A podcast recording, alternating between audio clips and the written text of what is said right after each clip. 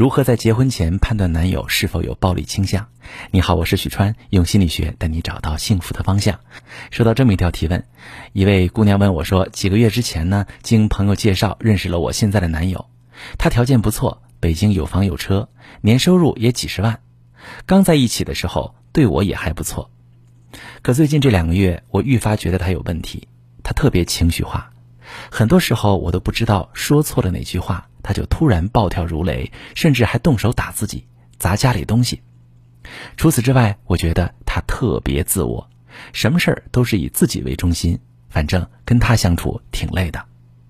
目前为止，他倒是从没对我动过手，可我心里还有顾虑。您说他这样性格的人，婚后会有家暴的可能吗？好，这位妹妹你好，我非常能体会你此刻的心情。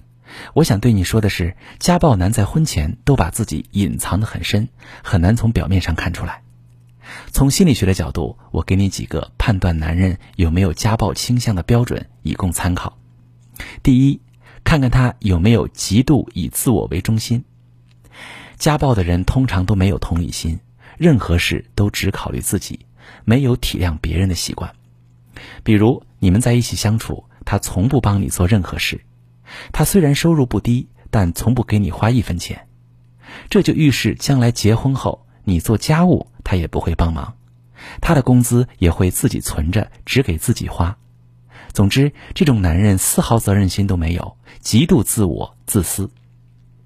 第二，看看他会不会极度情绪化，在情绪化之下，家暴的人根本控制不住自己的行为，日常生活中经常发脾气、自残、砸东西等等。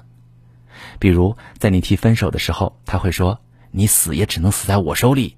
如果你跟我分手，我就把你杀了。”哎，这些都是情绪化的表现。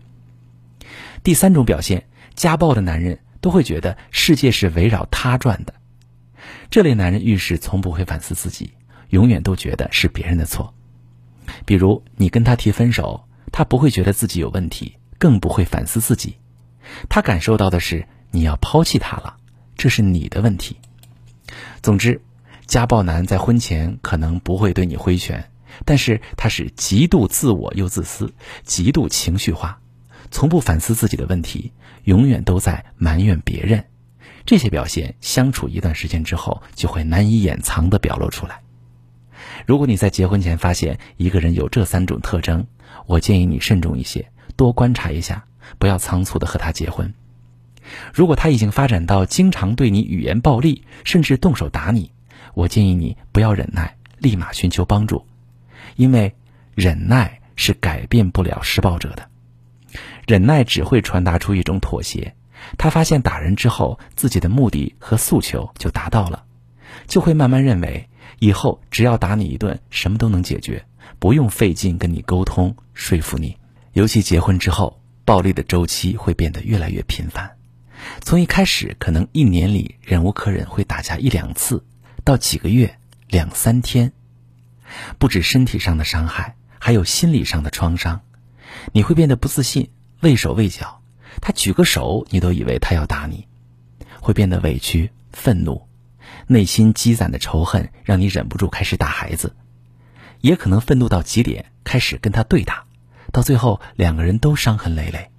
爱情里。爱和伤害都有可能存在，我希望每一个人即使得不到爱，也不要在感情里遭遇伤害。如果你在感情里正在受伤，可以把你的情况详细跟我说说，我来帮你具体分析。